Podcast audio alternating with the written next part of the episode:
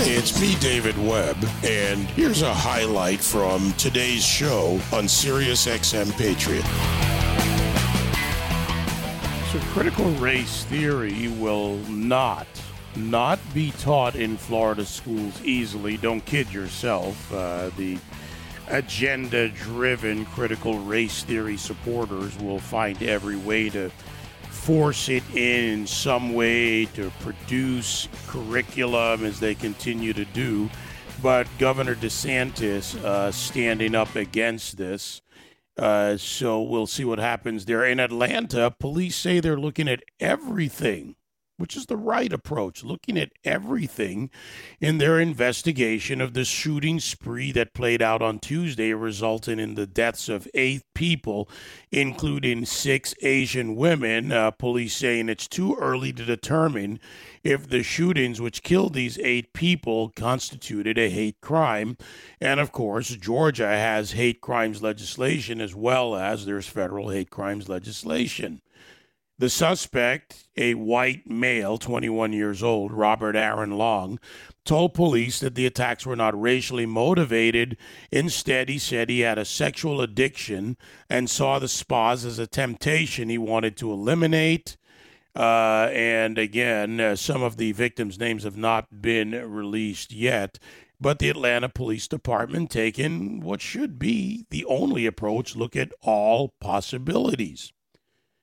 That's not the approach when it comes to race issues writ large in this country from the dishonest left. Dr. Ron Martinelli, forensic criminologist, police expert, and author of The Truth Behind the BLM and the War on Police, joins me now. The weaponizing of race and the false narratives put forward in weaponizing race. Ron, great to have you back on the show. Thank you so much for having me, David. Great conversation today.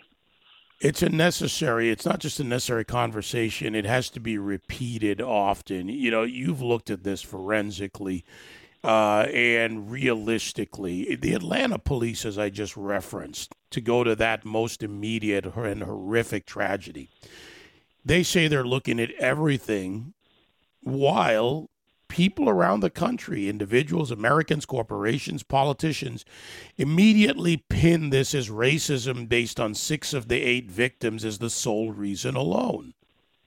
That's weaponizing race where you don't even have the information.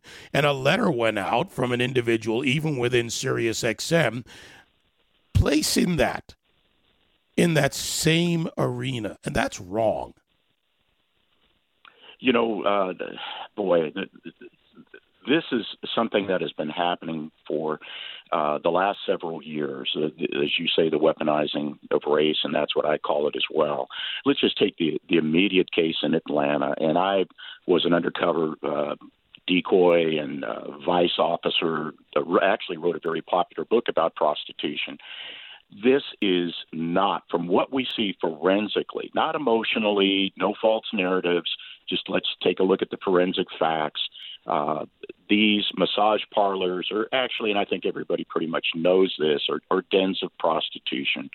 This guy apparently has got an onboard mental health disease of sexual addiction, and he focuses on the source of what he feels his pain is or his addiction, and that is prostitution and the sex trade. The only thing that these massage parlors had in common was that they were staffed by Vietnamese, uh, Asians. That has nothing to do with the actual forensic narrative here. The source of this guy's mental health pain, his delusional pain, is sex. These are the sex workers, and he picked them out. So there is, so far, nothing that we see he hasn't represented, uh, that he picked them out because there were Asians. But this feeds the new national narrative that racism, systemic racism in the United States, is behind all of this violence. Well, let's you know, and we'll you know we'll play the devil's advocate as you do, and that's why I like your forensic approach. Uh, even if even if it was hate in some underpinning along with this, and something comes out aside from what he has said. And, uh, you know, I will wait for better proof rather than his statement, as I know you and others do, before we determine the reasoning or maybe the multiple reasons behind this. Uh, your point about sex trafficking, by the way, with uh, massage parlors. Uh, not to be underscored in this. That is another issue, not certainly not a reason for a, a mass murder. But even if it is determined to be racism, it then gets weaponized further because it's used for political power. And there is a stark numerical fact, a data point that matters here. The Asian community is a fast growing population with political power. And prior to what happened in Atlanta and what we saw in a even a poster and a fake blamed on white supremacist attack in San Francisco turned out the perpetrator was a black man, or was that in Oakland, I believe. They've been pushing this narrative on the left. They've been weaponizing it, and it doesn't matter whether it plays out as rightfully or wrongfully. And to step away from Asian, Ron, in Smith College, you had a student who said that uh, she was a victim of racism for eating while black, alleging she was targeted for eating while black in college. But it turns out, after investigation, it was not. You know, David, that's a great case that you bring up because I actually analyzed that case. So I can speak directly to the forensic facts of that case. Let me bring out something that I hope you'll repeat in future programs. You see the rhetoric now that comes out in certain areas and certain people, and here is the term that is used my truth. My truth. So this woman used that language. My truth was that this and that and this and that happened, right? That turned out to be not the truth whatsoever and we had some body cam, uh, or I'm sorry, her own uh, camera video supported uh, the officer's uh, position in this case and not her own case. You see Black Lives Matter. I wrote about this extensively uh, in my, my book. Their truth, their truth in Michael Brown was not the truth. Their truth uh, in Trayvon Martin case, these are all chapters of my book, was not the forensic truth. The truth that police officers inordinately kill unarmed black men at, at a huge rate is not the truth whatsoever. As a matter of fact, the real forensic truth at the time I wrote this book was that black men by population and by suspects killed nine times more police officers than police officers killed black men. So we have to be very aware when people are weaponizing race that they use, you know, uh, Jussie Smollett, my truth was not the truth. So we need to separate that. But people buy into the emotional rhetoric rather than the forensic facts.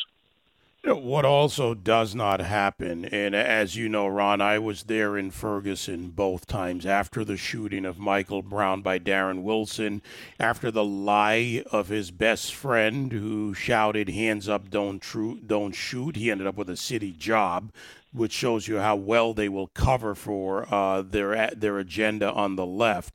Uh, once that was exposed, it didn't matter. It led to riots, destruction of a community, destruction of black businesses, and from there on, we saw so many after effects. We never see accountability, or rarely do we see accountability. I'll be fair and say that for those who either mistakenly or deliberately put out their truth. Uh, Oumou Kanoute, the young woman at Smith College, has not been held to account in any way. And I'm not going to want to target her unfairly, but fact is, her truth was flat out wrong because she was in a closed lounge and the janitor called security because black, white, woman, female, male, whatever, didn't matter. The janitor did their job. Period. End of story. Right and, and he followed policy because the policy was not to engage people under suspicious circumstances.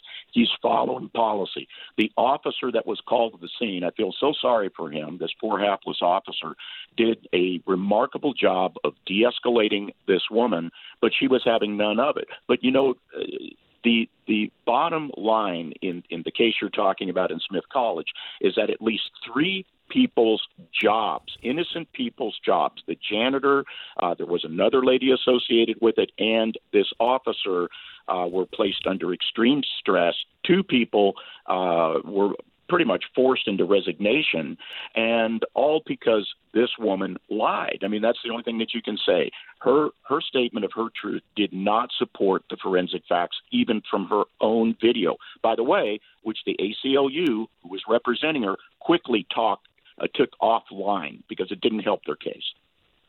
Yeah, amazing when agenda meets actual facts. And uh, look, the difficulty in this is that uh, you don't always have empirical evidence, right? You you can look at it, you can ask the questions. At times, there can be uh, unanswerable questions, and this is why it's easy to weaponize race because how do you argue against it? Many times it becomes increasingly difficult. And what troubles me also, Ron, is that it, there are too many Americans not willing to look at the empirical evidence. Your example of, uh, you know, the, the shooting of unarmed blacks, the data does not even bear it out. As a matter of fact, larger percentage are uh, white males and other ethnicities as identified in the statistics Heather Mac Donald at Manhattan, Manhattan Institute did a great job on that, as you have, as others have. So there are those putting out the facts, and yet people ignore it. Why do you think that's so?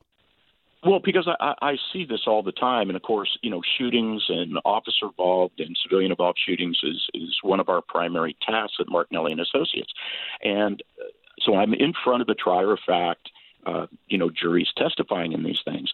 And you can they come in with a preconceived notion because juries always have their own biases. And when you explain when you break a shooting down when you break an incident down forensically and you show them the facts on the screen you show them the direct evidence i can literally see the, the eyes open up in the jury the light bulbs go on and they're as a result of like my testimony and the evidence explaining the evidence uh, they're totally turned around. So they you have to almost talk in such a way with facts and throw the facts in their face that they can't ignore it and they must cast aside the um, the emotional uh, response and have a forensic look, a truthful, factual look at what is happening. And and this nation as a whole now needs a huge dose of this because you see race being weaponized in the Capitol with the wall around the Capitol building, protecting, you know, all of these politicians. And now you see the reason why, as explained by Pelosi, as explained by Schumer, uh, that the reason that we need to have this wall up and all these armed troops is because the increasing threat of white supremacy. And when you delve deeper into that explanation of what they believe white supremacy is, it is people that basically voted for Donald J. Trump, or they voted and they do, uh, and uh, the new HR one is not resonating with them.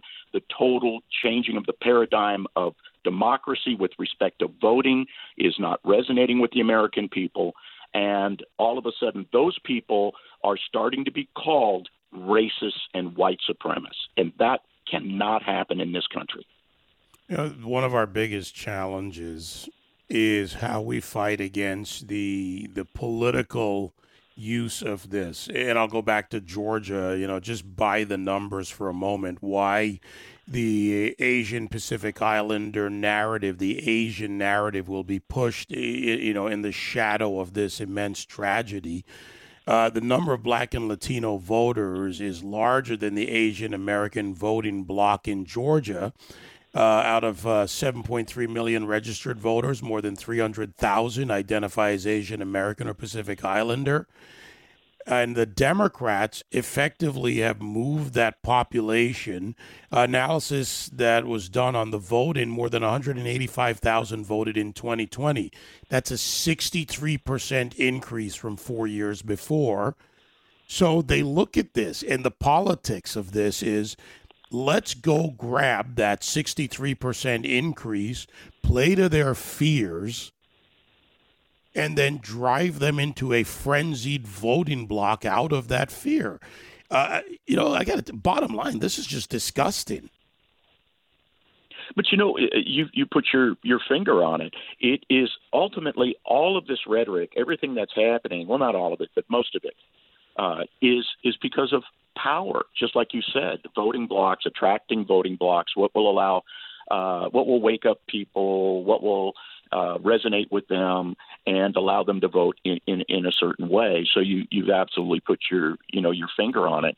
Uh, look at look at what's happening out in uh, California. That I w- was just there yesterday, and they have the huge uh, recall effort against Gavin Newsom, and and he's not doing well. So what does he do? Uh, after talking with, uh, you know, Aunt Pelosi, all of a sudden now it's white supremacists that are, you know, moving this recall uh, you know, moving it forward. It, it's not that people are disenfranchised. Even liberal people in California are completely disenfranchised from him, and they don't like him, and he's caused tremendous pain in that state. No, it's not that. It's white supremacy. Yeah, and it is now. Uh a driving narrative. So whatever happens, if it's not white supremacy, if it's not related to a white person, rather, white supremacy is apparently uh, the reason for it happening before we even know the actual reasons. Ron, I appreciate your approach to this and what you do in Martinelli and Associates, providing facts and, as you did with your book, the truth behind the BLM and the war on police. It's a, it's a great read for everyone. You need to know uh, how this is done from a fact based approach. So, thank you. Uh, David, can I say one last thing? People are going to look sure. for that book, and they're going to look on Amazon talking about cancel culture very quickly. When Jeff Bezos publicly and financially began supporting the BLM, he took my very popular book off the shelf. It'll say unavailable, but it is in fact available. We sell thousands of copies at drronmartinelli.com. D R R O N Martinelli.com, and I appreciate this conversation today drronmartinelli.com. There you go. I've already got my copy. You can pick yours up. Ron, thank you. Thank you, Dave. 866 95 Patriot 957 2874. Are you sick of this? So, I think the answer is yes for many of you. What are you going to do about it? That, that's the question. Okay, I've got a microphone. I can reach the, the nation. I can reach three nations, even overseas. But everyone has to do something about this in any way possible. Just have honest conversations. When somebody comes up with something false, just simply say, substantiate it. But we're up against a driving narrative that's not based in fact, and whether it's pushed by fear, by ignorance, ignorance in sending out emails in corporations, immediately attaching racism without any proof, or otherwise, or ideology, it's still wrong. The nature of the wrong, if it still ends with wrong, is wrong. 866 95 Patriot 957 2874. Social media, David Webb Show.